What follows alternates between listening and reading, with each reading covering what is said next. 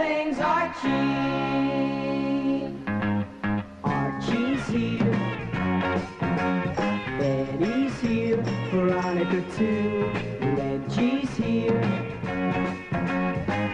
Hey Jughead, where are you? Come on, let's go with the Archie Show.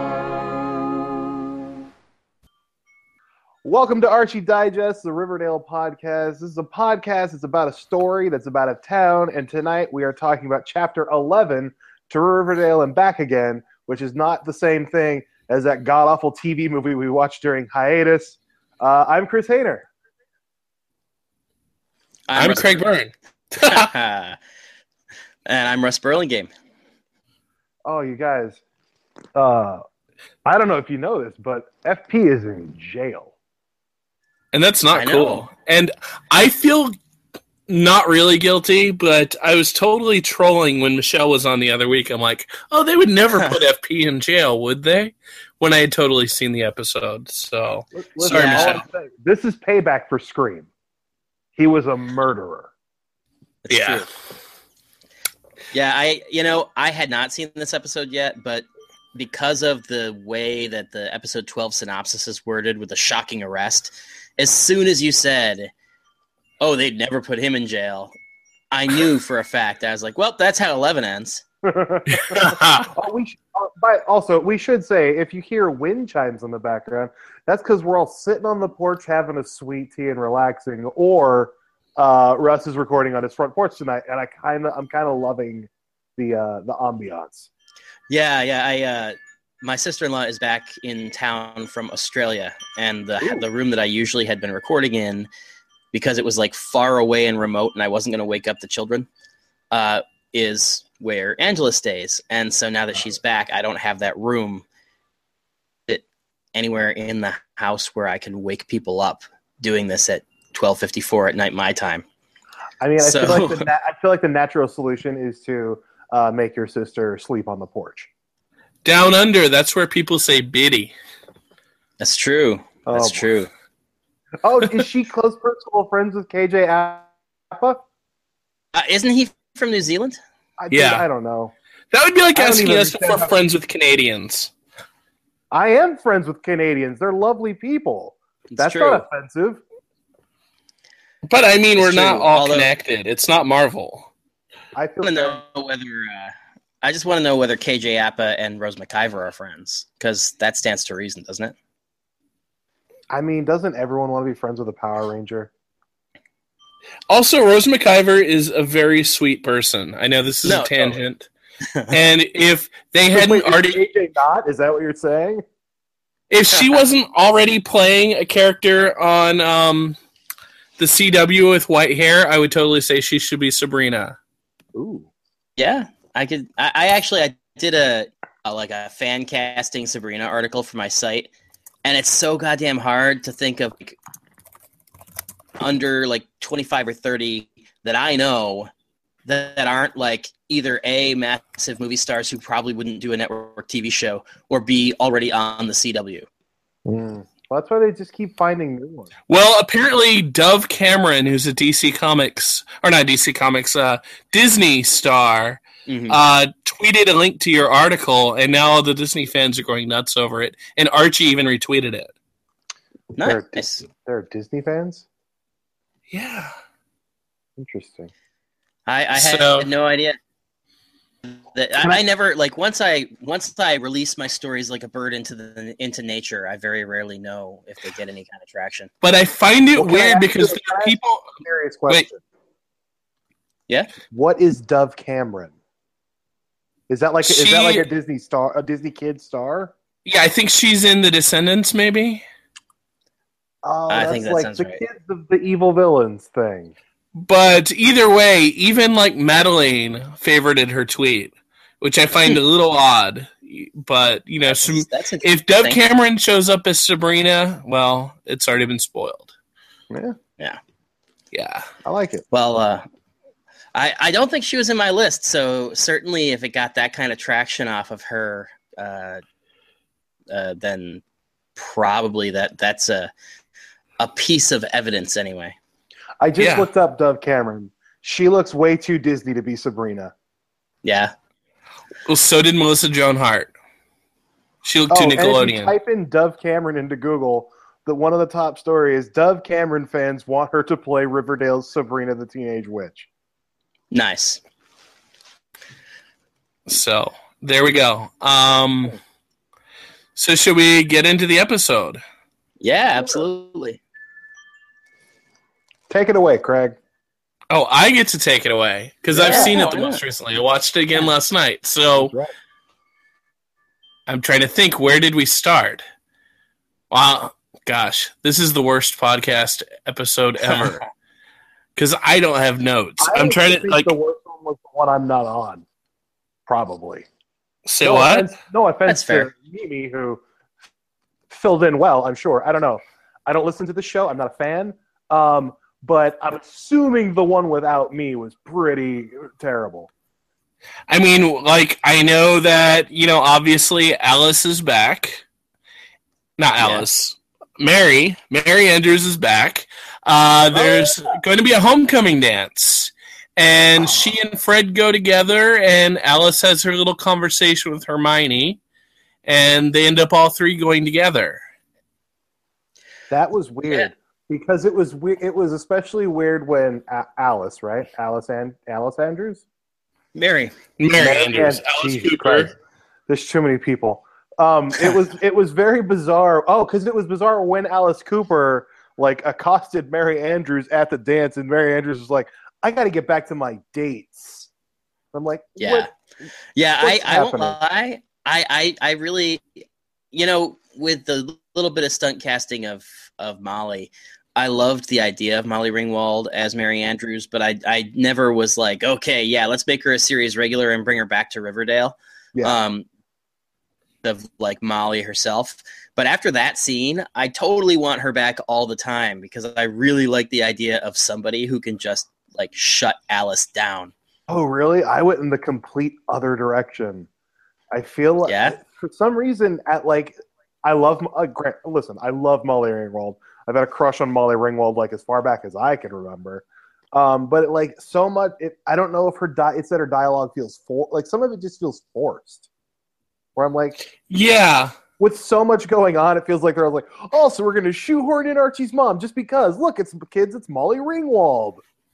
And I'm like, we we don't have time for this. We have a murder to solve. Like there's maple syrup everywhere. Like we- we gotta get we gotta keep moving. Well, speaking of keeping moving, uh, we've got at this homecoming dance, Cheryl wants to be the queen, as Cheryl does, and she wants to bring Polly with her, and there's all kinds of stuff going on with Polly snooping around. And we see that Clifford Blossom has a selection of like wigs. He's like Lex Luthor or something. Yeah. That's the creepiest thing. Because correct me if I'm wrong, they were all the same. But Cheryl said like he has one for every occasion. And his think it's for natural hair color matches Sheriff Keller. Oh god damn it. Really? Maybe they're brothers. is this are we doing this already? Yes, we are. Oh. But Like, I'm pretty I sure have- this is the first time I've been on the podcast since like before vacation, Huh? right? Yeah, I think so. Can you just give me a break? Bring me back happy. Damn it, Craig. I had a uh, I had a legitimate Keller adjacent thing that I think won't offend you, Chris, because it's not a joke. And and this is something that I might as well just bring it up now while we're on this, and then we can go back to what we were talking about. Uh, one of the things that I thought was really in the season was that you had both Betty and Jughead who just flat out confronted their parents outright about the possibility that they're the killer Mhm. once Kevin knows next week that framed and that somebody planted that evidence, do you think that Kevin is going to have that kind of? Uh, do you think that's a conversation that's going to happen? Hmm. I think the more likely conversation that's going to happen in this week's episode is the notion that Kevin is dating a Southside Serpent. I think that I don't think Kevin and his dad have had that talk yet, and his dad might not know, but I think his dad will find out. That's fair. I, I definitely think that's in the cards. Yeah. So, you know, both of them are guilty of doing something they've been keeping from each other, I guess is what I'm saying. Um, uh, but going back to the what you were saying about Clifford Blossom, um, listening, and so I'm going to tell her that she needs to like, like spend 45 seconds with her ears shut, because there's a there's a thing. Okay, now, uh, is it just me, or is the Clifford Blossom thing very much a Leland Palmer? Like the idea of uh, you kill your kid and then overnight you t- your hair turns white. No, because he already was wearing wigs in the pilot.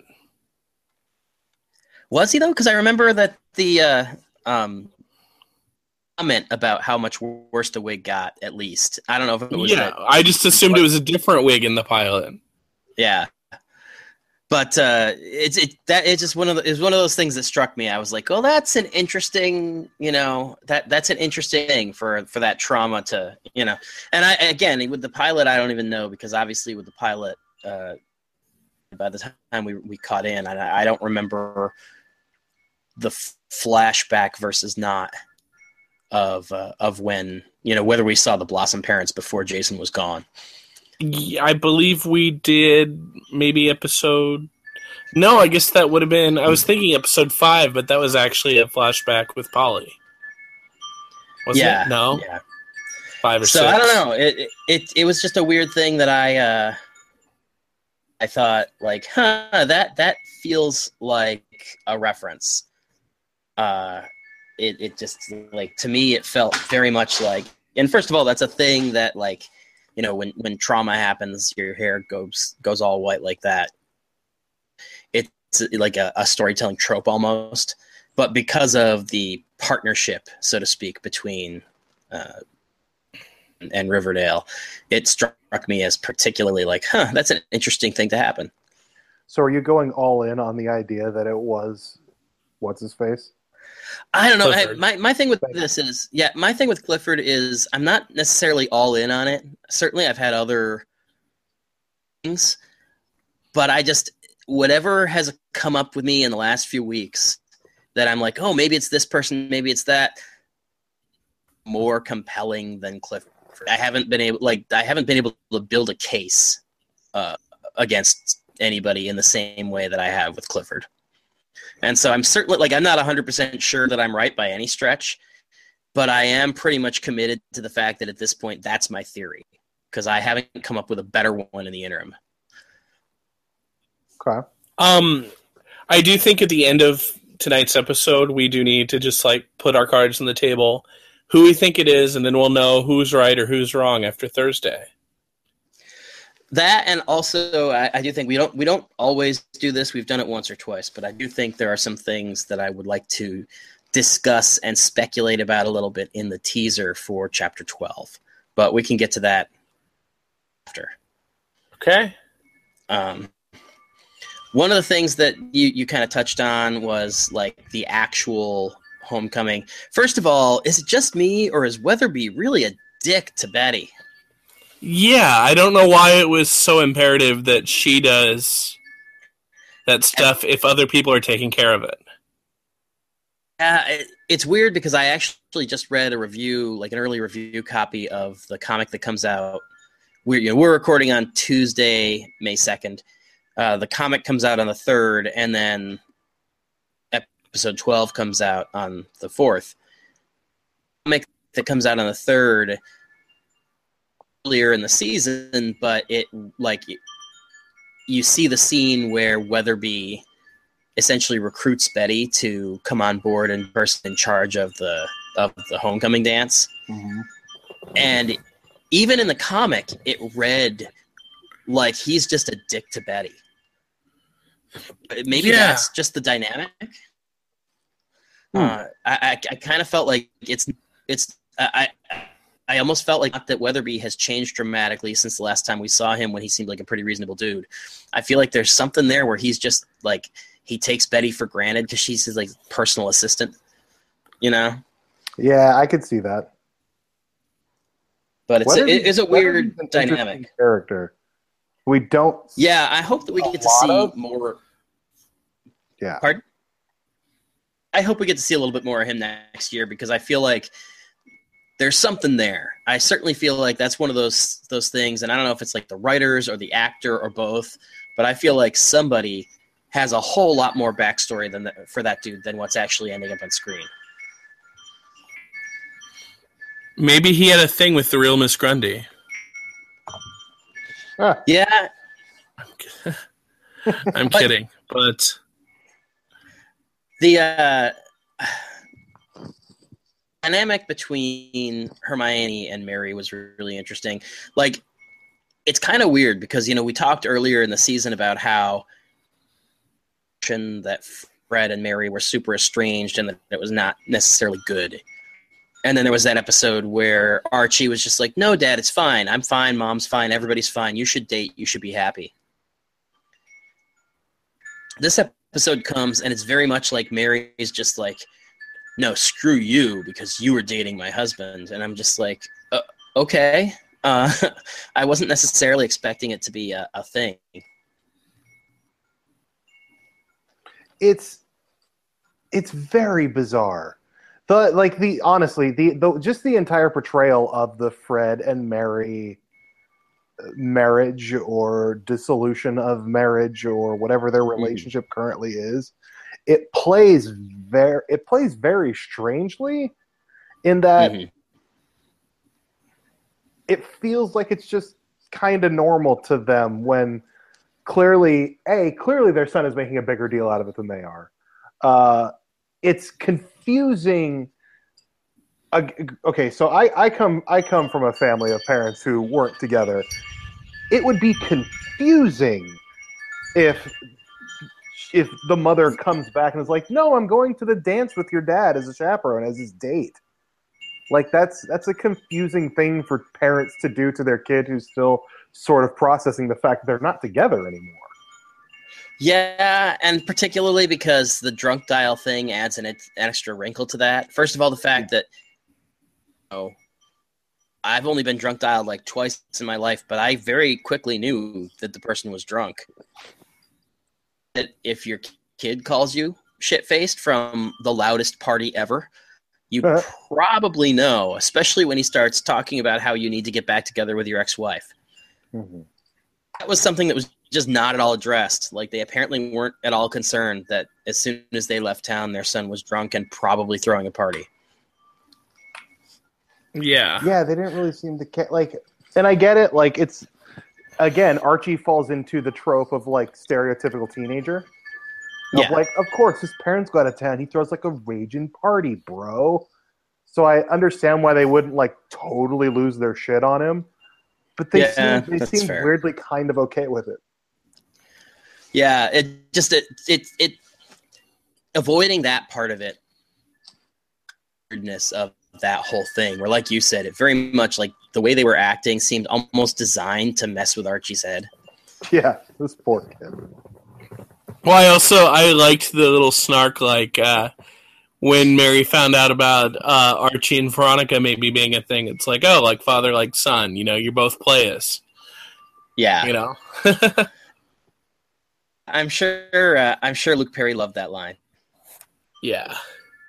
Oh No, but they are a lot alike, and it, but it's weird because um, you know, uh, Michelle is messaging us on uh, Twitter right now, and she's pointing out that you know she didn't really buy Fred and Mary as a former couple, and I kind of see that. That's the other thing that I find kind of weird about this show is.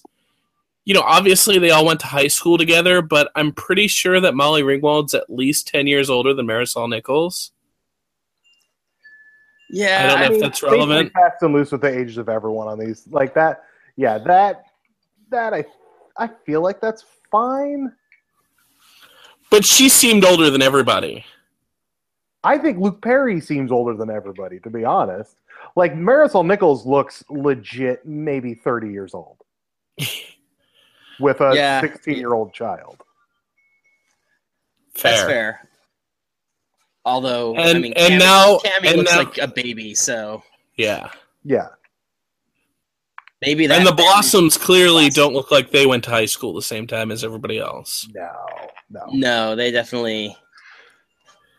Although, I mean, they certainly have conflicts with everybody else, but I feel like with the Blossom, like I, I kind of feel like the Blossoms.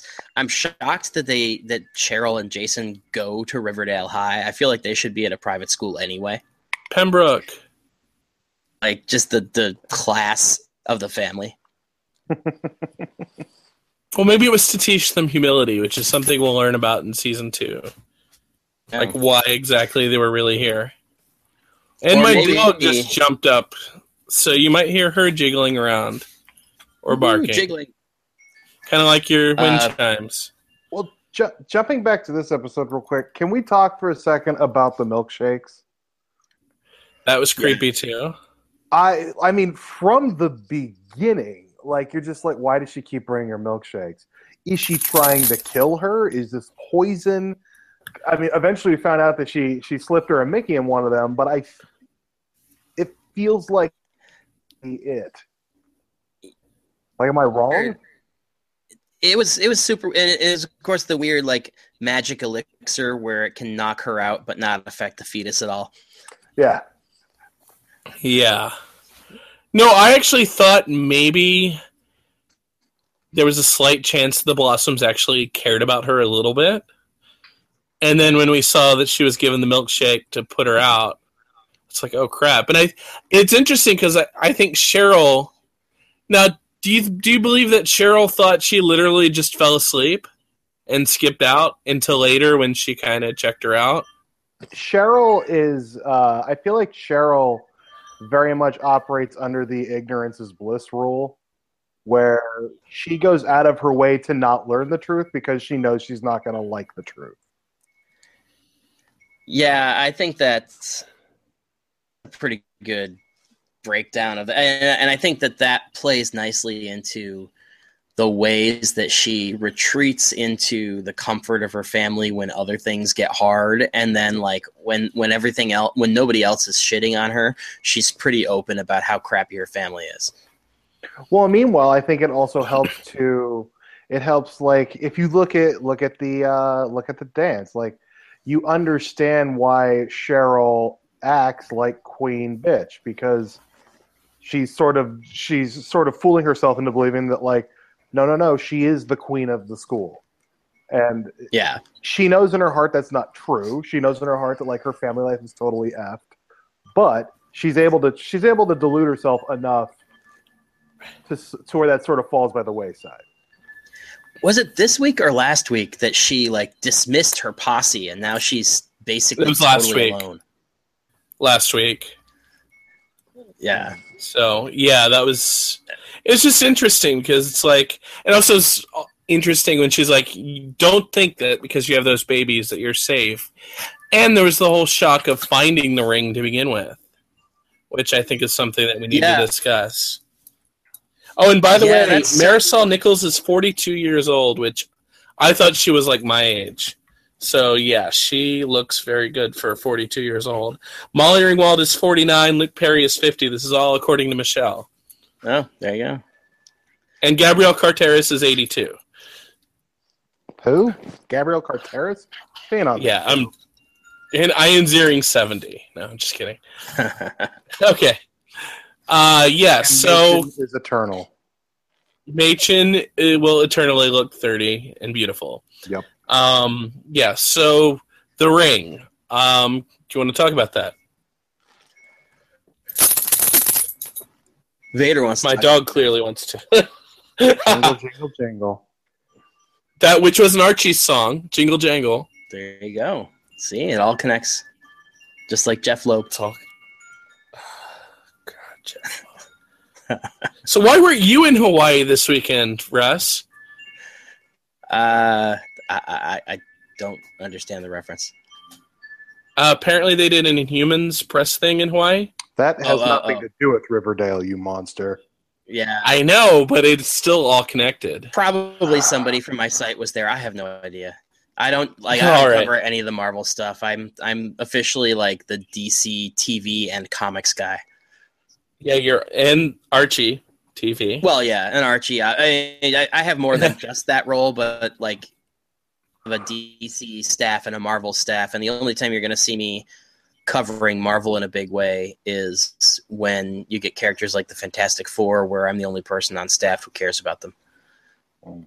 Human stuff is just not at all like it's. It's literally just not even on my radar. I, I don't. I don't watch Agents of Shield. I probably won't watch Inhumans till it's on Blu-ray.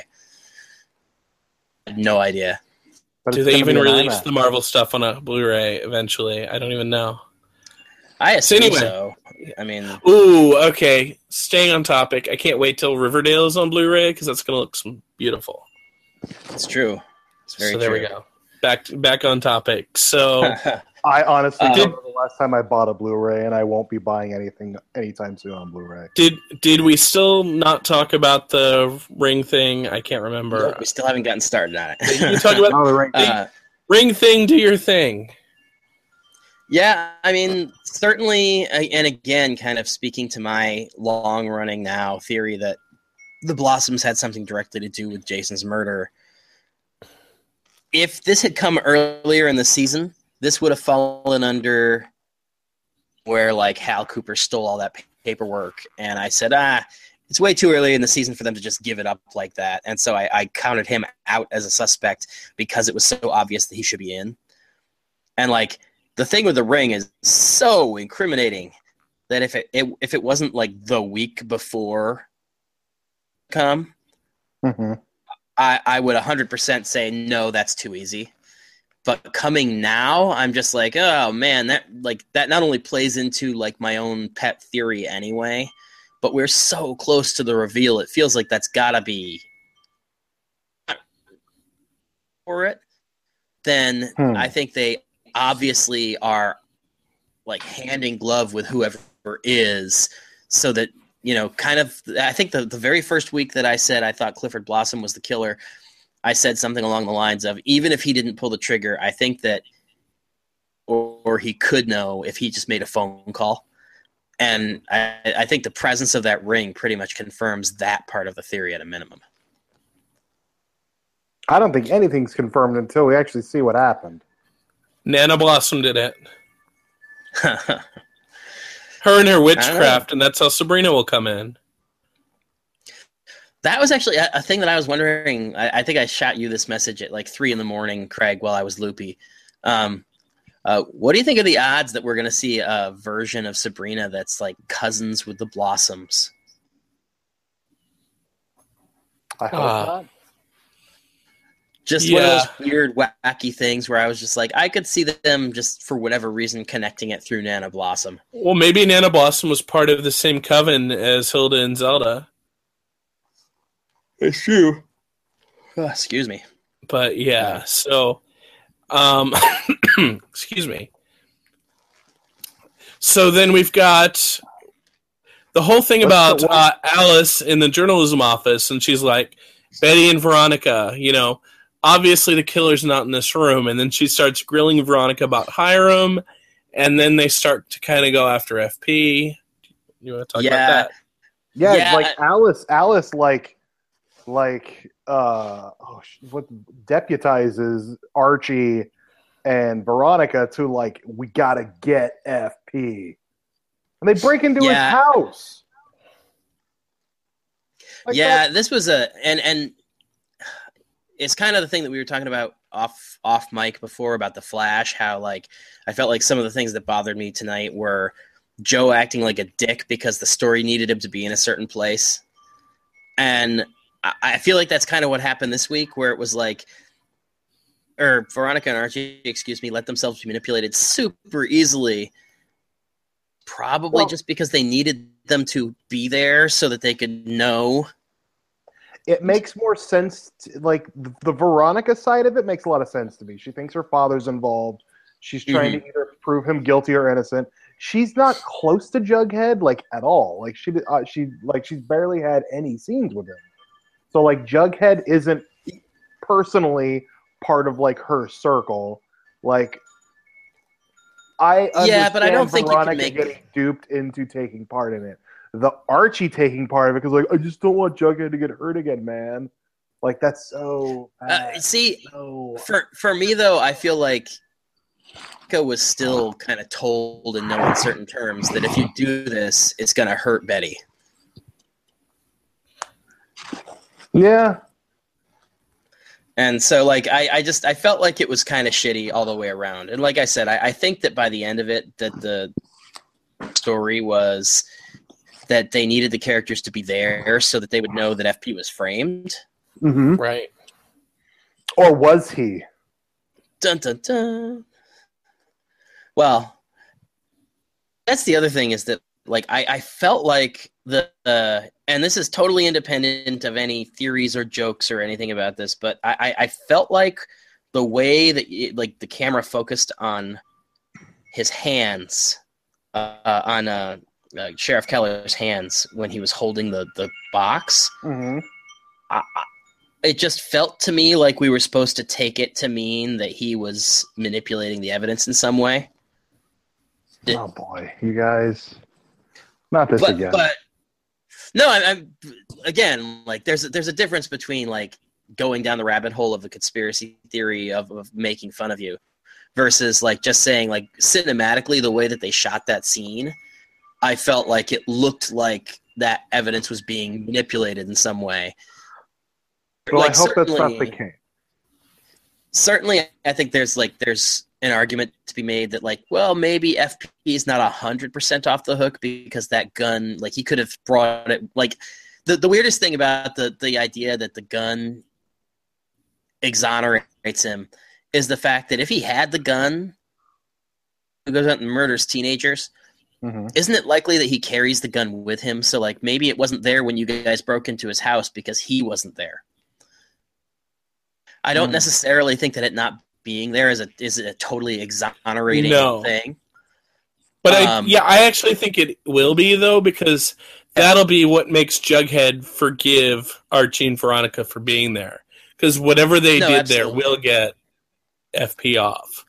I, I agree totally and i like i'm speaking in the like if i'm in the world of riverdale i don't know that i believe like bet or Ar- archie and uh, veronica that that's an exonerating circumstance because it's just like well maybe he had the gun with him and then he came home storytelling perspective and from an audience perspective i absolutely think it's an exonerate like i don't i think that at this point you can pretty much take fp off the list but Yeah. Do you think FP had? So you don't think FP had any involvement whatsoever? It wouldn't surprise me at all if he had some level of involvement. And and certainly again, I think that he is like I, I think and I've thought basically since episode two or something that the serpents are somehow tied in. I think FP knows who did it.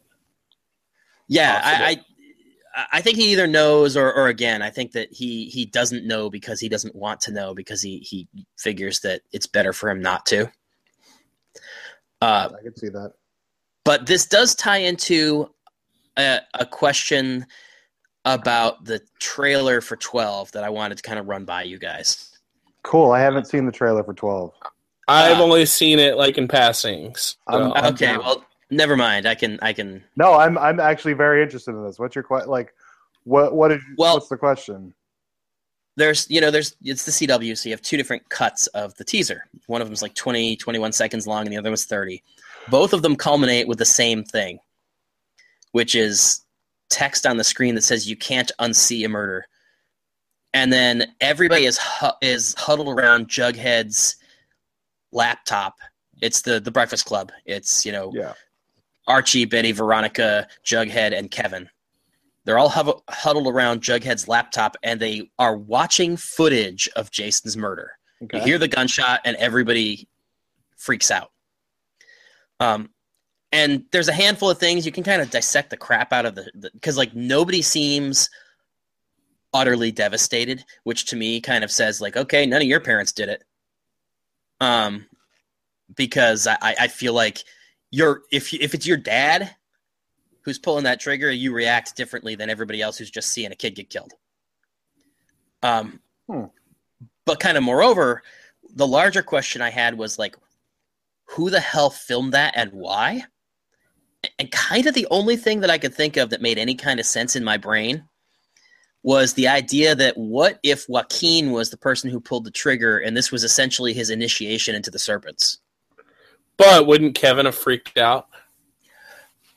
Arguably, yes, but you don't know where that relationship goes in the episode before you get to that point. Hmm. Um, I, I, I certainly like, and again, like you're you're right. Like that was the thing. That was the next thought that occurred to me was like, well, Kevin should have had some reaction. But again, like, it, Although, what if Joaquin's the one that filmed it? yeah, there's that. Uh, well, I mean, that that was the. Like, I don't know why anyone would have filmed it. The only thing I could come up with was that it was some kind of serpent like initiation thing, and so I mean, you need be- to film I it to prove. be honest, though, it could also be a hidden camera. It could be Yeah, uh, security footage from something. It, it could be any number of things where it wasn't literally someone holding a camera. The question is how who the hell got a hold of it and why has it is- if how did these kids get a hold of it? why is it on Jughead's laptop? Yeah, and not like I don't know on Sheriff Keller's laptop. Like Yeah. why do why don't the police have this video if it's showing a murder? Well, Well, I mean, maybe. well, if Keller is the one who's doing the thing? He wouldn't keep it on his computer. I mean, to be to be honest, I'm pretty sure Kevin would react if it was his father. Yeah, yeah. Can we agree that FP stands for framed person? No, it stands for putting that out Forsyth. P. Jones the third. Forsyth Pendleton. Pendleton. Pendleton, thank you. Also framed person. I'll allow Anyway, Yeah. Yeah. But, so we uh, had. but yeah, also, so that- can we talk about how? Oh, sorry. I was just gonna say, so that was that was my kind of big like that last shot of the and it, like the the the teaser is kind of bananas because it's one of those like a you know MTV cuts. Like there's probably 15 shots in a 21 second trailer. You know, some somebody confronting uh, Penelope Blossom, like because Penelope Blossom at one point in the trailer says, "Are you are you saying that I killed my son?" Um, And also, there was uh, Hermione like crying in a door. Yeah, Hermione like crumples against a door and and Veronica is like consoling her, which kind of gives me the impression that whatever's going on, Hiram is A coming home and B probably responsible for a murder. Hmm. Um, Interesting. so but yeah, I mean it, it, it the, the trailer itself was kind of bananas, but that last like shot of like the actual murder being captured on film for some reason was the thing that really kind of resonated with me as oh what can we dig out of that um, and so as long as we were kind of wading in the direction of the serpents i thought i'd mention that Um, I I wanted to bring up something totally different, which was the music in the episode, particularly played by Archie and Veronica. I really loved hearing "Kids in America." Uh, it was really I have funny a serious problem with that entire scene. well, before you get to it though, I thought it was really funny that at a at the last Q and A they had, somebody brought it up to Roberto as a reference to Clueless, and he seemed a little confused. but anyway, what's your problem No. with it All right, so Mama Archie comes home. She's like, I hear you're a song or a singer now. He's like, Yeah, a songwriter and a singer. You should come to the dance. Like, we're gonna play music. I, I'm a songwriter. Come to the dance. We're gonna play music. He plays one song and it's not something he wrote at all. Well, it's That- because they told him not to play his songs because they're depressing. Oh, stuff like that. But stuff like that bothers me because you're set you're setting up you set up the idea of Archie being a singer-songwriter and then just have him do covers. And I understand why you do covers. It's a very upbeat song. It's like a very like rah rah, let's dance like crazy song. But then just don't include that songwriter line earlier in the episode and it won't seem so out of place. It seemed very strange to me that songwriter Archie got on stage to play a cover. But I mean, he could tell his mom after. It's like, yeah, they didn't want to hear my songs because it made them want to blow their heads off. That would be that, Archie's songs killed Jason Blossom. but they didn't do that. That's the thing. They just they were like, oh, it doesn't matter. We'll just kids in America go, and that was the end. But there, like, were, there was other music in the episode I liked too. That wasn't the Archies. I can't even remember I just- anymore. I just wish they would pay more attention to like the little things like that. Like it's it's not hard. End of rant. Yeah. I, I, I, it didn't bother me as much as it bothered you, but it was definitely a thing that I noticed, and and I kind of agree that corrects her when she says singer is what is is the one and only thing that makes it an issue. Like, it, if that line wasn't in there, I wouldn't have thought about it for a second. But then there's her trying to get him to come back thing. with her to Chicago, implying that Chicago is so much safer than Riverdale. Yes, they're like Riverdale's not safe anymore. You should come to Chicago. I'm sorry, what? I love Chicago, but that's a crazy statement. Yeah. Now, what was Yeah, the I- other music in this episode, though? Uh, the Riverdale fight song, Mhm. probably whatever the Pussycats sang. Which, yeah, it was nice to see Josie again for 30 seconds. Yeah. yeah. Um, not to count her uh, makeup tutorial. That's true. by We CoverGirl. probably we probably saw more of her uh, brought to us by CoverGirl than we saw brought to us by Warner Brothers Television this week. Which is kind of sad because we like Josie and we like the Pussycats around here. Um, but Indeed, what was, I'm actually what was uh, the song? wearing oh, my. Josie shirt. Uh, I, I nice. I'm uh, wearing my Josie and the Pussycat shirt. What was the song that was played as they were rating FP's trailer? I have no clue. I, I couldn't tell you. Uh, But I know it was a good song choice, and now I feel like an idiot for not remembering. God, So we we're like right. winning this podcast Chris? game today. That's messed up, dog. Yeah. I'm Um, sure we, we've been getting tweeted at. I'm sure that somebody is probably helping us on this uh, as we speak, and that Yeah, Alex not. Michelle, Betty, and Juggy. You know, one of you, please answer. Let us know what the song was, so I'm not a complete idiot. Yeah. Yeah, Well, I still might be an idiot, but Uh, I'll feel a little bit smarter. I really enjoyed in this episode that we got a little of in the party episode as well is the very much darker side of Jughead. Uh, the Yeah. like he, the the the very not trusting. Uh, he he clearly has some bottled uh, anger towards females.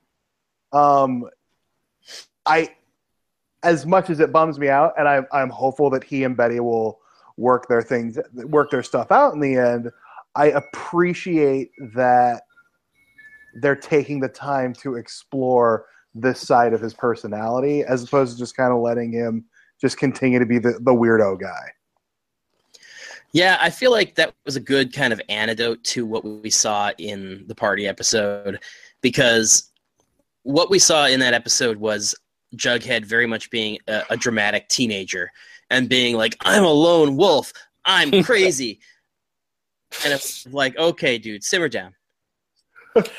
By the way, can we talk about FP cleaning himself up? I thought that was really interesting, and seeing Jughead's reaction to that. That Well, yeah. That was way early in the episode. It's a dude who's clearly like, oh my God, finally it's happening. My family's going to be able to come back together. And then it's Yeah. immediately ripped away from him again. I was going to go back to Toledo, but I decided not to because of you. Yeah. Maybe you can move to Yeah, Chicago. it's safer. That it's and again, kind of the weird thing of like, okay, for whatever reason, everybody's gonna move from Riverdale this week. like, um, That'll be season six when the contracts are up. there you go. Everybody's going to move Uh, away. They just moved to New York. Then Betty and Veronica could have gone to the Met Gala last night. They dropped the Met. Uh, they call it the Met Ball on the show, but they dropped a Yeah. Met Ball reference again last week when Hermione came into the reunion. She's like, "Well, it's not the Met Ball," and it's like, "Oh God, here she goes now." Yeah, and well, and I, I last night when Met Gala was trending on Twitter, I like tagged Cammy in some tweet, which my my mentions have still not recovered because she favorited it. Um, Yeah, I I tweeted something about Veronica and the Met Ball as well. I'm and like, then actually Lili on Instagram posted a photo, like a not a photo, a uh, like a Dan Parent drawing of the two of them in ball gowns, and hashtagged it for the something about the Met Ball and tagged Cammy in it. So Oh, wow. apparently, we aren't the only ones making this joke. Yeah, you can kind of drink to that. Like anytime somebody mentions the Met Ball, it's like, okay, take a drink. More I in the first mention couple that. episodes. Yeah. So yeah, so you had, and obviously FP was asking a lot of questions, trying to figure out what Jughead knows, but also it seemed like he was trying to get Jughead to just drop it to get himself out of danger. I would imagine to get Jughead yeah, out of and danger. And again, I mean. think that speaks to the idea that FP knows know exactly who did it. I think he certainly knows what they're looking at, and I think that you're going to find out, you know, this week that FP was very much saying, "No, get off of this because I know who this is and what they're going to do to you," without wanting to be able to actually say that out loud. Yeah. So that was a really good scene, and of course we had that really fun scene where uh, Magenomics making pie. Yeah. it's always a good thing. And Nobody eats the uh, pie this time. Yeah, and uh, everybody, you know, FP's there starting to get grilled, and then uh, what's his face? Hal shows up. Yeah, It's kind of awkward, and uh, yeah. They took the awkward dinner conversation to a whole new level this in this this one, and it was kind of great. and, it again, also all came together, you know, which was Yeah. cool. Well, and and for me, I guess because Alice goes almost completely unchallenged by anybody except for Betty most of the time, or if she is challenged, it's like you know somebody slaps her, but it's over in five seconds. So to see people sparring with her this week and to see her kind of harassed and getting, you know, uh, yeah, it was fun. It was a different side of the way that she's confrontational with people, and it was a different side of the way people interact with her. And so, like seeing her try to FP into a corner, and then FP be like, "You think I'm stupid and that I didn't know you were doing this all night?" was was a nice touch. But also, you know, there were more references to like their past, and we heard Yeah. about, you know, the I think they called them the King and Queen of Hell or something like that for uh, Hal and Alice, and it's like, yeah, I would like a flashback episode. You can have little Archie and all that, and my dog just yawned at everybody, so my dog's not feeling it. There was a little Archie reference in this episode, actually. Oh, and again it was just archie i can't remember what he said but he said something about oh and little archie was so happy or something like that. And the only reason i really remember it is because when he said it i tweeted like all caps hey another another little archie reference. And archie comics retweeted it like immediately. Nice. but uh, the, i don't even remember what was said. I just remember the context of action out of it and then immediately having archie retweet it. Yeah. So, um, going forward, we ha- we had all this go down. You know, with them going to FP's, they leave the trailer. Then FP goes back home. Cops arrest him, and then everybody comes outside. Oh, Betty sees her mom and Veronica talking and doesn't like it much. yeah That's probably Yeah, I mean, that- that came to a head before the arrest, Yeah. obviously, Yeah. because you need a Jughead kind of scene when everybody else finds out. Yeah. And, you know, I mean, Jughead, you know, he sees everybody just standing there talking. He's like, wait a minute, I feel like I'm left out. And then, of course, you know, Yeah, It turns out he Everything. was better off being left out. yeah. Uh, And now he's going to jail for a week. yeah, pretty much. I mean, one major thing that we uh, have not circled back around to yet that I, I feel like we should mention before we like move move on here is we talked about the ring. We didn't talk about the ultimate disposition of the ring. Is is That Cheryl has it now? that that she she lied to everyone and told them that she got rid of it. Uh, also, how mean was it when she called Polly Gollum? That was a, that was a great Cheryl line. yeah.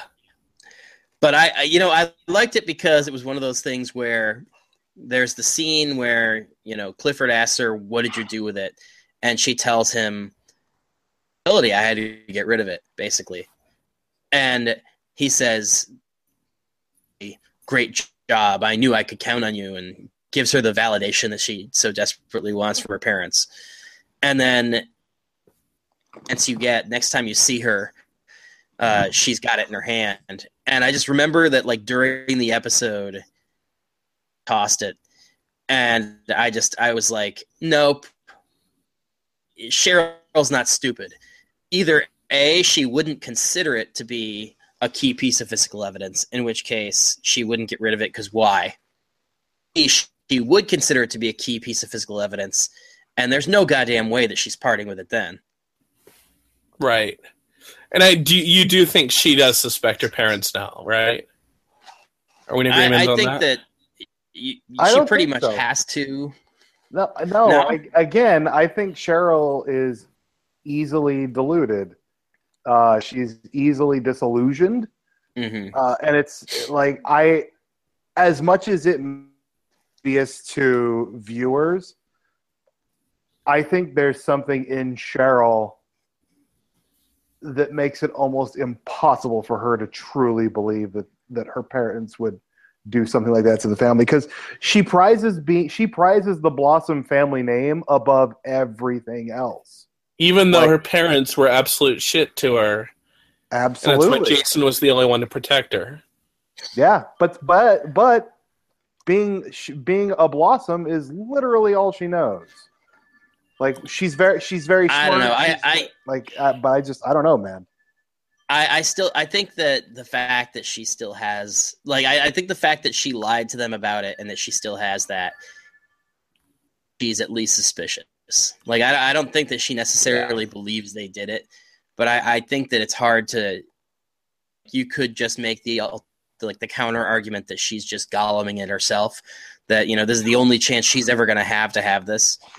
Well, I think she could also look at it as like a final connection to Jason. Like that ring was given to Jason to give to his true love. She considers herself, in a not gross way, Jason's Mhm. true love. Yeah. I just I, I don't know that I necessarily buy that it's that simple. I, I How like dare you? there's there's another piece of Riverdale news that I wanted to discuss before the final two episodes air. And Russ, hopefully you'll offer your theory that you told me about this, which is Ross Butler is being recasted as Reggie. Now we haven't Yeah. seen Reggie in a while, but you had an interesting thought about that. Would you like to share it with everyone, Russ? I do too. Thirteen Reasons Why I should not get a second season. That's a fucking mistake. that I, I I could I could be on board with that. But That's my Uh, thought. Go ahead. Well, my my thought was I I and I, I'm not even sure I would call this a theory because I, I don't necessarily believe it, but I certainly think it's worth at least entertaining the notion that the reason that we got well, we're saying goodbye to Ross and we're going to recast, and then we didn't get a recast is because in fact maybe Reggie could be the second death. And that they basically wanted to get out ahead of Ross signing on for another show somewhere and it looking obvious. Uh, partially, that's driven by the fact that in the comics right now they have this uh, over the edge story where they seem to be intimating that they're going to either kill or maim Reggie Mantle. I think that would be a mistake, man, for the show to get rid of Reggie without really taking advantage of having him. I think so too. I'm just I'm wondering whether it's a possibility. Also, Well, then our knowing Reggie- song will be me- Say again? yeah, Then our theme song will be outdated. Yeah. For a That's the podcast. important thing. Yeah. No, you know, it would be a very Reggie thing to do, you know, from the comics. And please know I'm joking.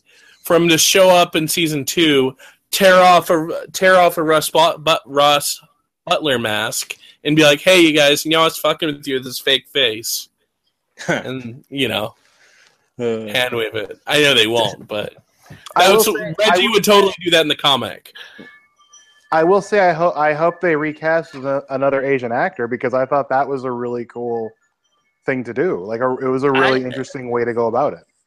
Yeah, I don't think you can not. I mean, you you can't. You would think you could not, but Marvel makes lots of Netflix shows all the time, and they tend to make very questionable decisions that you Except for- wouldn't make. Danny Rand is a white guy in the comics. like but even even though even ignoring that like there's just the like this one the dude's already been cast like if he was set to suddenly become Yeah. white That would be really offensive. To notice like characters in universe to notice that hey why are you white now Yeah. Treatments, you know, treatments. Well, also speaking of recasting, uh, Michelle pointed out to us, which none of us noticed, they changed Dilton on us. Did they really? I when did Dilton come back? He was at the um, house party, Did he Mm. but he also the. Dil- the Dilton from episode three was the same Dilton as the house party, who was not the Dilton in the pilot.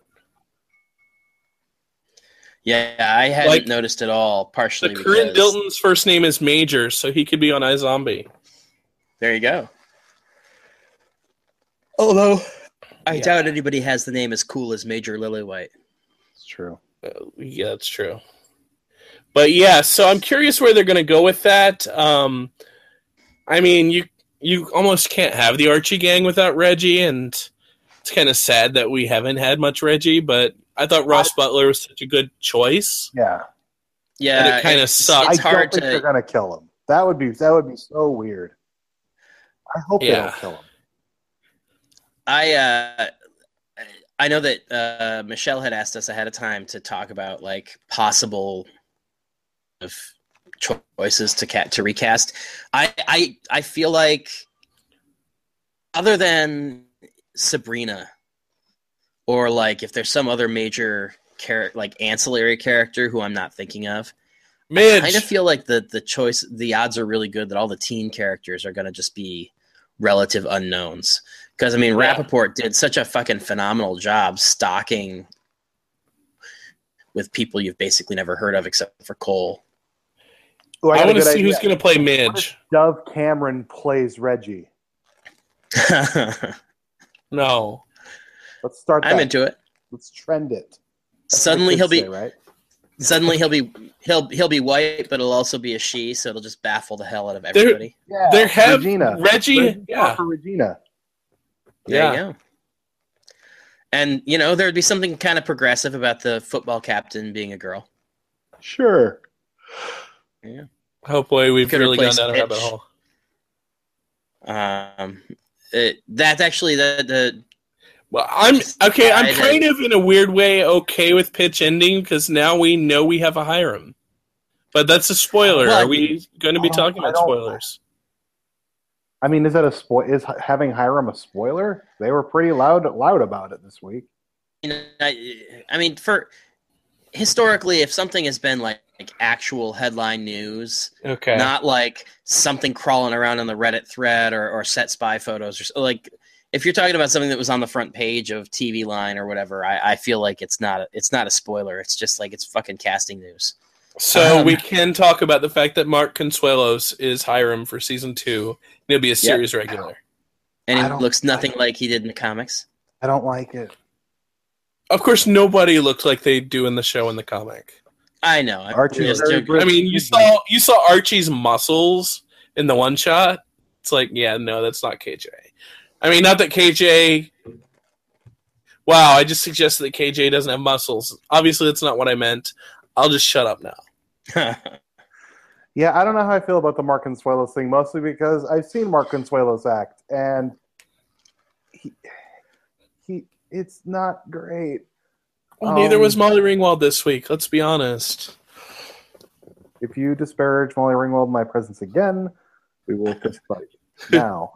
Um, I, yeah, I don't. I I have faith. I have faith in uh, the producers picking someone right for the role, but man, I feel very very on edge about that until I see it in action.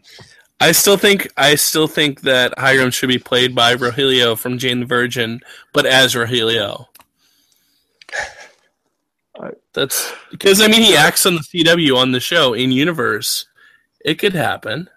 Sure, I'll take that.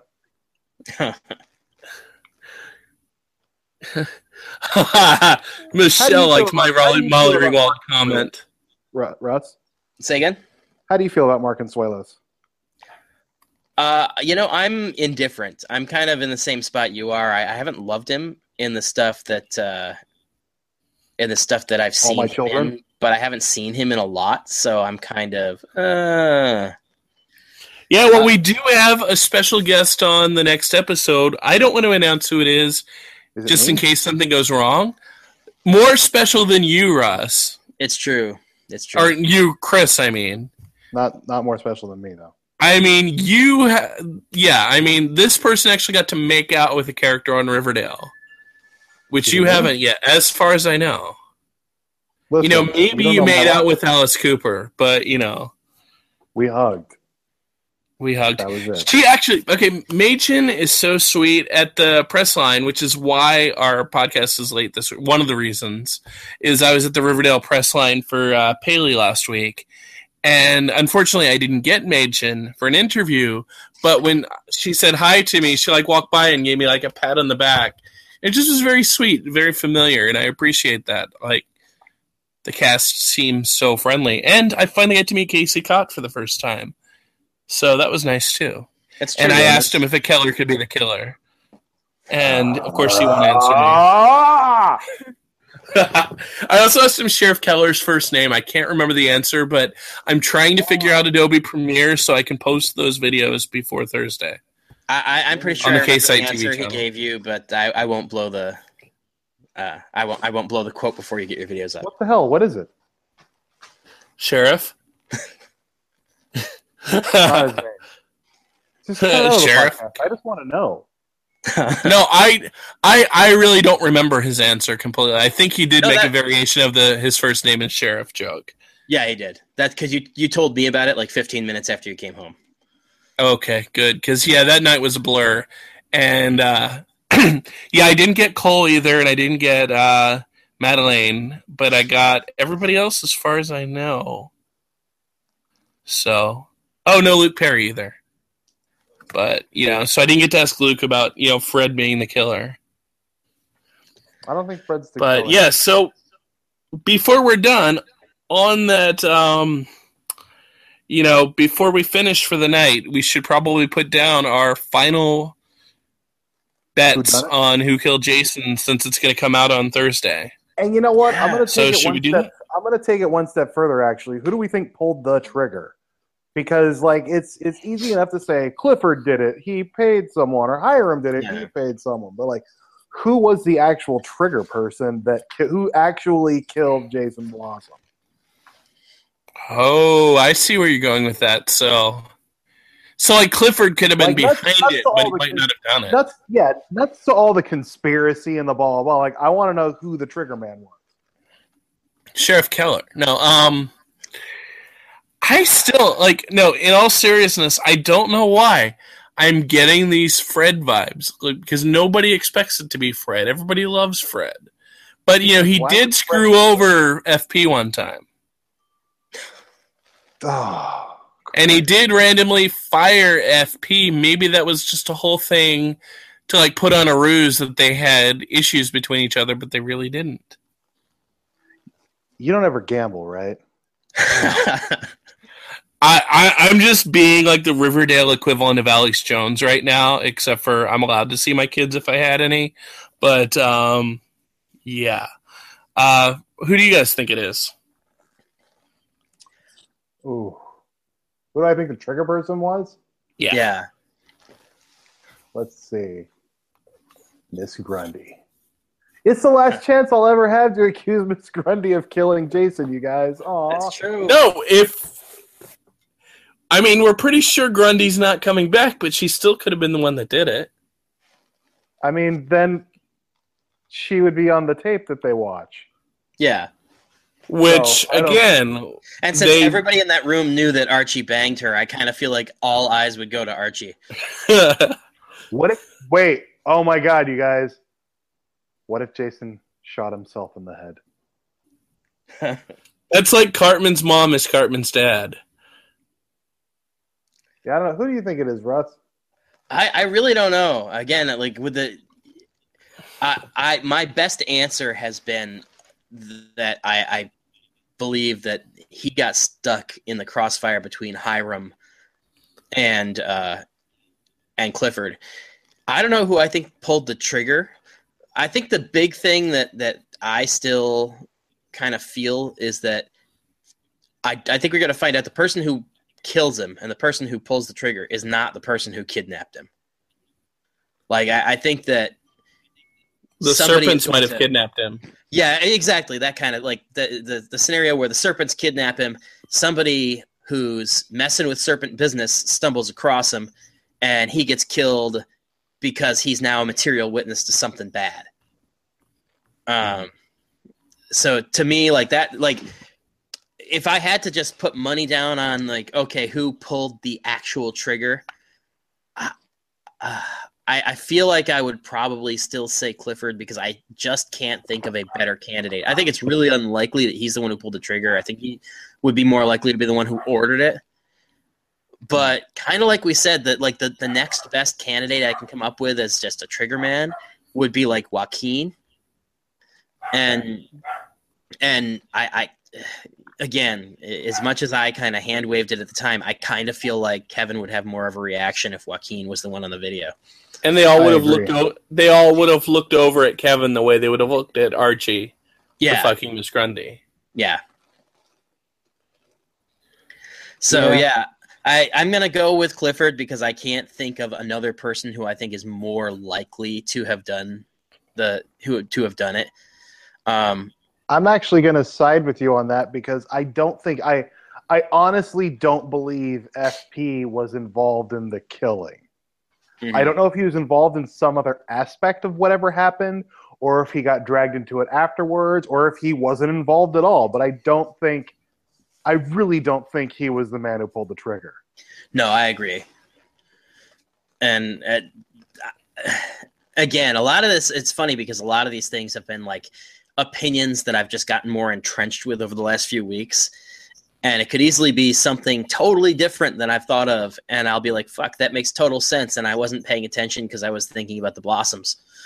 But uh, at, at I the am- moment, I just, I can't think of it. I am really excited to find out on Thursday who did it. Yeah, yeah, absolutely. And I'm also excited for the finale to find out what the big bomb they're going to drop on everybody is. Hmm Because, like, I asked KJ last Thursday, I was like, so what part of the finale excited you the most? He's like, I can't tell you because it's the big thing. And I'm like, okay. Of the So we kind of had to, yeah, of the finale. So Yeah, uh, that was actually the that right there is what made me think. Uh, you know, the the thing that I kind of put out there as a crazy like, hey, do you think that the blossoms are related to Sabrina? Um, just because this is one I think I, ca- I think that we can say because it's not spoilery. Um, during our our finale set visit, Madeline told us that the last time you see Cheryl, like the last shot of her character in this season, is a what the fuck moment. Hmm. And I was just like, maybe Well, she goes to Sabrina to resurrect Jason. You know, I think we had this conversation because I feel Yeah. like you put that out there at some point, and I can't imagine that you put that out there without uh, the comment that Madeline made. Uh, so maybe we're Yeah. retreading some ground, but I, I don't. I don't know, man. I, I I feel like if there is an afterlife element to the show, I really hope it's like they kind of were talking about originally, where it's a Treehouse of Horror kind of out of continuity thing. Yeah, I don't want Riverdale to be a genre show. No. I like No, I I- like that they do I appreciate that they do the things with uh like dream sequences and whatnot. Yes. Which means we could get Josie and the Pussycats in outer space. Yeah, exactly. No, they'll get spun off, let's be honest. I, I really hope so, but Riverdale needs to get more than like 1.2 million viewers for that to happen. Well, that's not up to me. So Uh, it's up to me and my 1.3 million closest friends. No. yeah, you know, it's like if it were up to me, we would just have the Archie universe take over. Forget DC. You'd have like a Sabrina show. You'd have this. You'd have the Mighty Crusaders. Well, maybe not the Mighty Crusaders. No. And I still I want the photo op at Comic Con of KJ Apa with what's his face Shane from The Walking Dead uh, Jon as. Punisher. Jon Bernthal. Yes, I want to see the two of them in a shot together. I'm into that. Yeah, either that or Punisher meets Archie. as much as I uh, as much as I hate uh, hate's a strong word. As as much as I don't respect reporters who show up to these things and like cosplay and dick around on camera, kind of feel like it, it would be worth it if somebody walked into the Riverdale press room dressed as the Predator. I agree. or Sharknado. But uh, all right, gentlemen. Well, why don't we? Uh, I, I feel like uh, we we've exhausted ourselves. I know I'm exhausted Yes. at two in the morning. Uh, so why don't we go around the circle and uh, uh, where can everybody find you? We'll start with Craig. Okay, you can find me at ksitetv.com um, until I go out of business. Um, no, but uh, yeah, you can find me there. You can find me on Twitter at ksitetv, also at Riverdale TV, uh, and that's where I post my Riverdale stuff. Um, I should be posting some Riverdale videos on my YouTube channel, which is also called KSite TV. So that's where you can find me. Um, I'm also on Instagram as Vader1206 if you want to see my ugly mug. And there you go. Uh, how about you, Chris? Where can people find you? Uh, you can find me at chrishayner.com. You can find me at Chris Hayner, C H R I S H A Y N E R, on on Twitter, on Instagram, Facebook.com slash Hayner Writes. Uh, Instagram, follow the water at Water Waterworld Photos at Waterworld Photos on Instagram because it'll make your life better. And for the next two weeks, I'll be writing about Riverdale for the Hollywood Reporter, so look for it there. Uh, Excellent. Good stuff will be coming to it.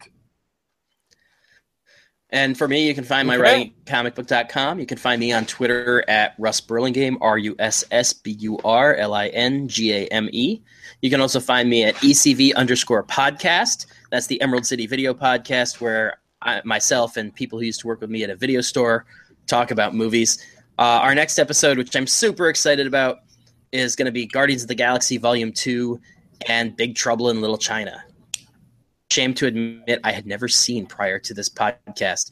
So uh, that's going to be a lot of fun for us to break down. Very cool. I should point out, uh, since you mentioned podcasts, I guested on the Always Hold On to Smallville podcast, which uh, you can find on Twitter at Always Smallville, but like just one S in the middle. Um, but it was talking about the Christopher Reeve episode Rosetta, which was kind of a big deal back in the day. You know, back when you know most Riverdale viewers were about like three. Um, but yeah, it was a good time. So check that out sometime too. And while you're checking, Does that out, technically go- count? Oh, go ahead. I, I was just going to say, does that technically count, Chris, as the Smallville reference for the episode? It has to. Ah, yeah. if it doesn't, I didn't- shock. Yeah, Smallville is my Met ball. So, yeah. Napping. You know, Martin Cummins played a villain on Smallville. There you go. You're just that's two now. Stop it. Yeah. Yeah. Calm down. I think he I think he killed somebody on that show too. oh boy, you're still talking. Okay. Anyway, uh thanks for listening everybody. Well, wait before we before we sign off. Uh, while you're looking up whatever that Smallville podcast, what's it called? Always hold on to Smallville. Cool. Rate and review us. Not don't rate and review them. Rate and review us on iTunes. Give us five stars. Talk about how cool my hair is. Talk about how great Russ and Craig are. I guess if you want. Uh, but yeah, just rate and review us on iTunes because that helps people find our podcast, and we like people finding our podcast. It's true. I, And- like, I like people finding our podcast. I don't want to speak for Craig and Russ. They might not want anybody to find it. And Craig we're going to be recording another episode. people's family. Oh, yeah. No, now you're going to have to cut that too. I didn't No, I'm just going to leave that on as a mystery. What'd you say? I How, how many that. co-hosts has she burned through? I'm just leaving it at that. But um yeah, I totally forgot. Oh, I yeah. Um so we'll be back later this week for another episode where we talk about episode 12, Anatomy of a Murder. It, that episode, uh, we're not going to record it right after the East Coast airing because uh, I write for a comic book website for a living, so I have to have to go see Guardians of the Galaxy that night. Um, I'm going to watch it, it on the East Coast. I'm going to immediately leave, go watch Guardians of the Galaxy, come back, and then we're going to try to record at like two in the morning my time when these gentlemen are just finishing watching the show. Hey, Russ, can I tell you something? Sure. Guardians is super good. I'm ex- I'm, I'm excited. Like Oh. I, I said it that way that I ha- I have to, just because like that's the nature of my job is that I have to like you know I work eleven in the morning, so I have to be able to walk into work knowing what happens so that I don't get spoiled as soon as I walk in the door. Mhm. It's it, it's not a hardship. It's a Marvel movie by by a stretch, and so I'm super excited about the sequel. It is very, very good. You will enjoy. All right. Well, thanks everybody for listening to Archie Digest, a Riverdale podcast. We are a podcast about a story about a town, and About we will be back in. It's a different town, Somebody save me. but we'll be back in a couple of days. Thanks Bye. for listening. No thanks for listening. How about that? Internet. What are you going to do? All right. Call Sheriff Keller. Ugh. Archie. Archie's here. Betty's here. Veronica too. Reggie's here. Hey Jughead, where are you? Come on, let's go with the Archie Show. Yeah, uh, chapter 11 to Riverdale and back again. That's right. Look at me remembering stuff. which which is a TV movie about an old. Nope. Nope. Nope. Nope. Nope. Ready? Yep. All right. Welcome to the Ri- oh, ah, see, I already forgot what we're called. The Archie Digest. I'm sorry. Huh. Archie Digest, a Riverdale podcast. Okay.